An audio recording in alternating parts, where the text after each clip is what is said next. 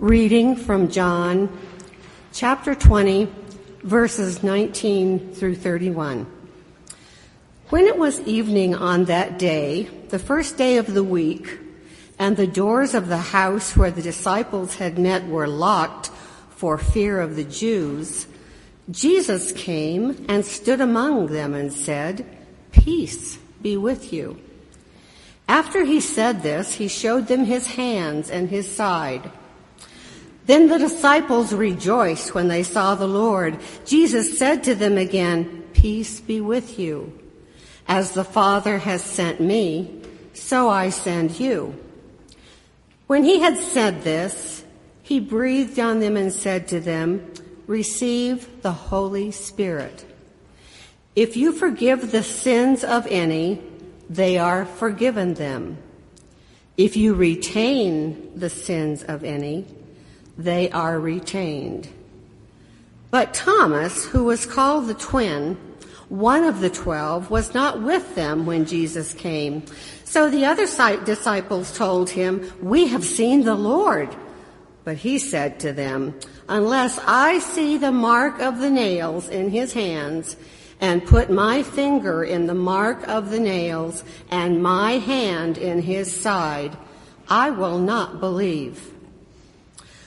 A week later, his disciples were again in the house, and Thomas was with them. Although the doors were shut, Jesus came and stood among them and said, Peace be with you. Then he said to Thomas, Put your finger here and see my hands.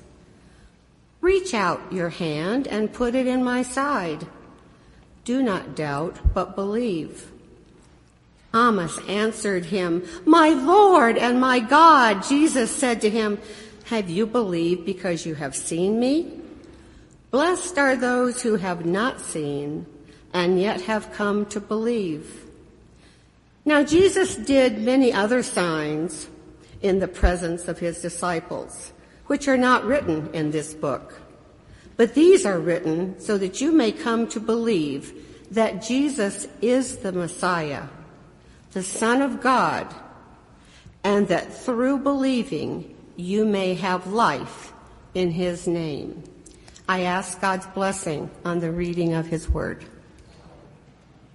So this morning's text is uh, the famous text where uh, doubting Thomas does has his moment in the spotlight, and I think it's uh, it's a shame that this is Thomas's big moment, and that for time immemorial, he's been known as Doubting Thomas. It doesn't say that anywhere in the Bible. We, he's just kind of picked up that nickname over the centuries. I think it's a little, it's a little uh, harsh. After all, he, and I don't know why he wasn't there, but he wasn't there for most of the events that the other disciples had the advantage. He came in late and maybe you've done this. You've come in late and you've missed something and everyone pounces on you and says, Oh man, you missed out on everything. Oh, Jesus rose from the dead and there was all this. And he came in here and he blessed us and he breathed on us and it was great. You missed everything. And Thomas is probably feeling pretty sheepish at that point, uh, and a little defensive. and doesn't believe it. He could, he could be called late Thomas right? We could have been his nickname as well. That's no better. But uh, so Thomas was uh, a little defensive about it. Well, you know, unless I unless I see him myself and touch his wounds, I'm not going to believe what you guys had to say. Maybe uh, he's been the object of many practical jokes by the disciples. Who knows? You know, they might have been a, that kind of that kind of crowd. He could have been a lot of different things. He was called the twin even here. Uh, he must have been, must have had a, either a brother or a sister who was a twin to him because he's known as the twin was his nickname up until we started calling him Doubting Thomas. Uh, he might have been called Brave Thomas because Thomas was the one who stood up in Luke and said, Let us go to Judea that we might die with him. When Jesus said, I'm going to Jerusalem to die, and, and Thomas stood up and said, We will go with you and we will die with you and stay with you, Lord. Uh, of course, everyone scattered when things happened, but Or we could be called confused Thomas. There's another quote from Thomas when uh, he's talking about, Jesus is talking about his death, and uh, Thomas says, Lord, we do, not know, we do not know where you are going. How can we know the way to get there? And this prompts Jesus to say, I am the way and the truth and the life. Thomas, pay attention. So he could be called confused Thomas. But, you know, the question here about, for Thomas really seems to be centered on whether or not Thomas believes that Jesus actually rose from the dead. However, the time when John is writing, there, it's a little more complicated than that. And John, in fact, has, has a particular agenda to try and convey a few ideas with this episode with Thomas. Uh, one of the things, the first thing that, that John is accomplishing with this story is, is he defines a particular orthodoxy around theology and Christology. Christology is who is a, a fancy word for talking about who is Jesus. Exactly. And, and John, when John is writing his gospel, it's a, a, a, lot, there's a lot going on, but one of the things that is happening in John's gospel is it is a polemic against other thoughts about who Jesus is. There were, I don't know if you're aware of this, but there was not a Christianity when the gospels were being written, but there were a lot of Christianities.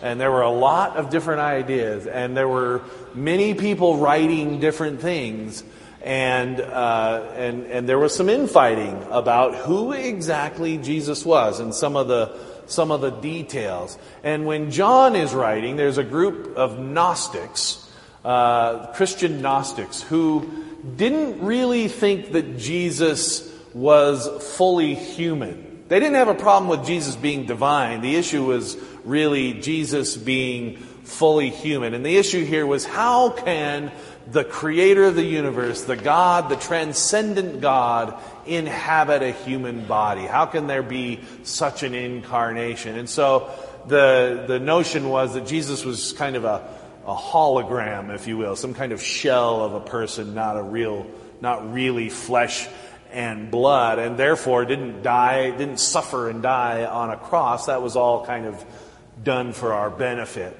Well, John's community took great exception to that notion, and when John is writing, he takes every minute he every opportunity he can to point to Jesus's not only his deity but his humanity as well. And and one of the issues that uh, is a, is a contrast to the Gnostic notion of Jesus just being spirit was that Jesus rose bodily from the dead, and you could touch his wounds. You could touch his the side where they pierced him, and you could touch his hands where the nails uh, were driven, and and things like that. So John is establishing an orthodoxy. By the way, this was he won. This is the he won that battle because when they decided to put the Bible together, they said, you know what, we're going with John's version of things. Uh, and so John and, and Pauline theology really are the ones that won out over and against all the other options that were out there, not the least of which was kind of a Gnostic version uh, of things. Uh, so, John won, and so that's why we're reading John's ortho- version of orthodoxy. So it establishes this idea of who Jesus was, that Jesus, that later gets articulated in the, uh, the Nicene Creed that Jesus was both, was fully God and fully human. Make sense of that, if you will, but there it is. So, uh, the second accomplishment that happens here is that it affirms our faith in the risen Christ. John speaks to those who would seek proof by con- commending those who have not seen and yet their faith persists. Because after all, after, after these first few people, after Thomas and a few others, once they all died, there was no one left who actually saw, got, got to have this option of seeing and believing. Everyone who came after the last disciple passed away, uh, everyone who came after that, we're left with not seeing and believing.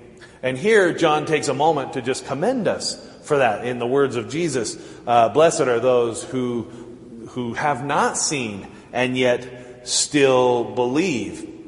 And I would posit that in this day and age, there is a great many who would join Thomas in this desire to have that objective proof, to have that objective proof that Jesus was Messiah and Jesus rose from the dead and, and all of those things. And um, I guess I would say this, you know, I, I don't know if you know this. So when we go to the Pride, I don't know why they do this, but the Pride Festival, when we have our booth at the Pride Festival, they always set, they always set us up either right next to or across from the atheist booth. and I don't know why that is, but uh, I love going and talking to the atheists. so I go over there and, and uh, try and have try and have civil conversation with the atheists about, uh, and I try to get them on board. I'm like, you know what? We have a lot more in common than we don't, and you, you know, you would do well to, you know, tell people if they have to go. What I try to get them to do is if you ha- tell people if you if you still want to believe in God, go to First Baptist. That's why I try to get, because we'll, you know, we're, we're the good kind of Christian.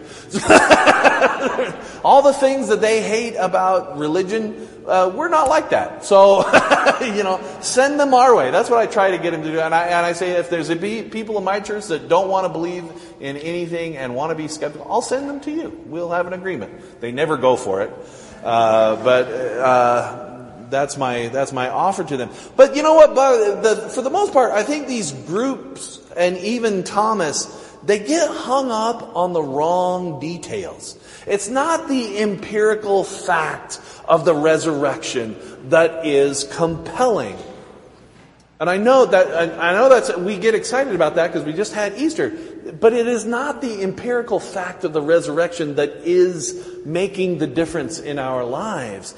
It is the Jesus that is alive in you and in me. It's this, it's that Jesus works inside of me. That's what's life transforming. It's that Holy Spirit connection to the, to the risen Christ that we have that says Jesus is alive and well, but not because I can touch Jesus' hands or feet, or even that that was ever a thing. It's that Jesus is here right now in me at work, in you at work, in us, connecting us to each other and connecting us to God. That's what makes, that's the point of resurrection. That's, that's what we mean by I serve a living Savior and He's in the world today. Not that His body is somewhere, He's showing up places. Uh, in our theology, Jesus is gone. He's gone back to heaven and the place Jesus is in the world is in me and in you. And that's why Jesus in this story breathes the Holy Spirit into the disciples at that moment because he's leaving. You're not going to have me to touch anymore. What you are going to have is the Spirit, the breath of God that is inside you and inside all who choose to follow Christ and inside all of God's people. Amen? That's what's transforming. That's what's life affirming. That's what's salvific, if you will. In a very real sense, I have seen the living Christ. He is alive and well in all the faces we see here and in that spiritual awakening that we have. So again, it's not the nails in his hands and feet that saved me. It's that sense of God's acceptance and love that I felt through those who believe and were called to love beyond what I thought myself capable of. That is what has saved me. So, in my mind, it's not so much that Thomas has doubts. To me, that seems inconsequential. It seems inconsequential. Uh, what's problematic was that he kind of wanted to stop there and he kind of set everything up for failure. Right? Thomas said, Oh, I'm not going to believe unless I can put my hand, my finger in the in his side and in his in his hands. I'm not going to believe unless. Well, he kind of sets himself up in this way, like, well, how convenient. What a great excuse. Well, I couldn't touch him, so forget it. I'm out. Well, that's that, you know, that's like saying, that's like testing prayer by praying for a Mustang, and then when you walk out the door and don't see a Mustang in your driveway, you assume that prayer doesn't work. Well, that isn't how prayer works. prayer works not because I get what I want, but because I'm changed by prayer. Because it changes me. Right? I pray and I feel peaceful, I feel better, I feel connected. I feel like there's something bigger going on than myself. That's all the proof I need that prayer works. Not necessarily that I pray for pudding for lunch and I get pudding for lunch. There's a third accomplishment here in that this text establishes what believing is. Thomas declares in this moment when he when he's finally confronted with Jesus right in front of him, he, he declares his faith. My Lord and my God. Once he got past his initial hang up, he fully embraced the transformative relationship with the risen Christ. It's interesting to note that as we read this, Thomas's condition was, I want to be able to touch the wounds, the, his, the wound in his side, the wound in his hand. But the Bible doesn't record that he actually did that. Jesus appears and says, See here my side, see here my hands. And Thomas just falls to his knees and declares, My Lord and my God. Maybe, and it doesn't record that he actually did the thing that he thought he needed to do.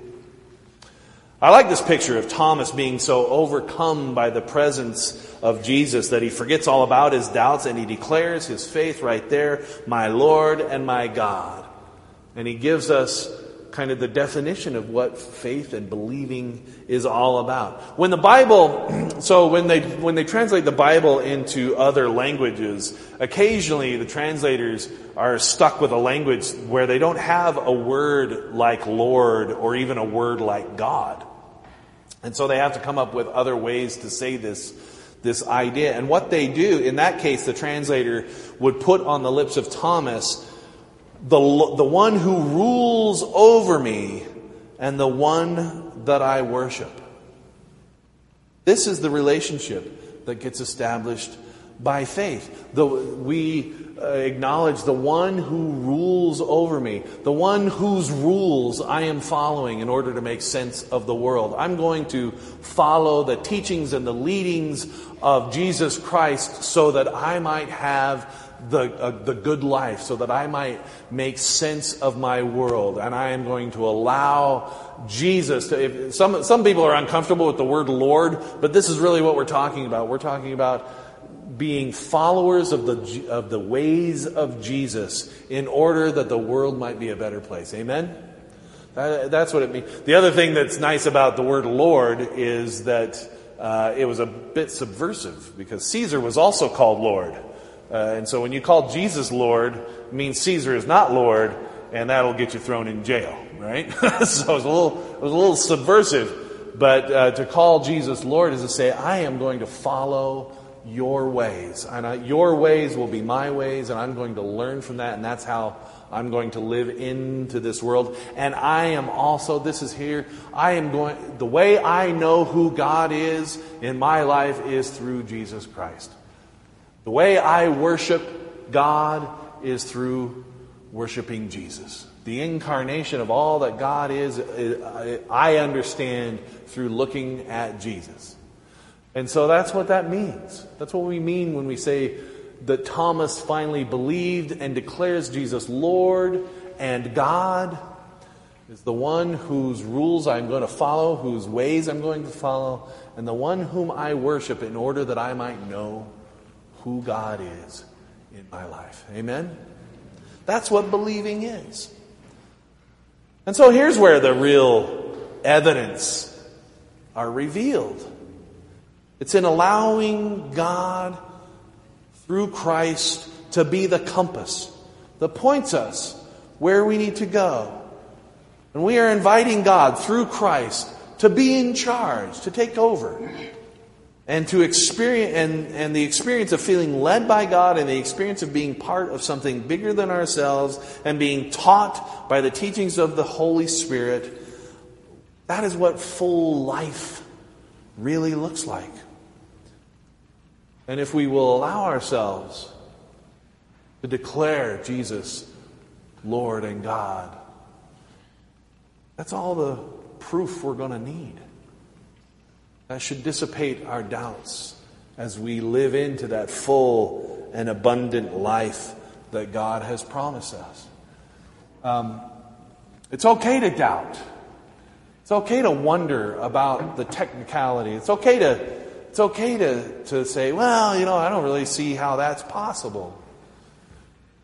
Because it whittles away the unimportant stuff and narrows down, down to what's really significant, what's really transformative, what's really going to make a difference in our lives and in the world.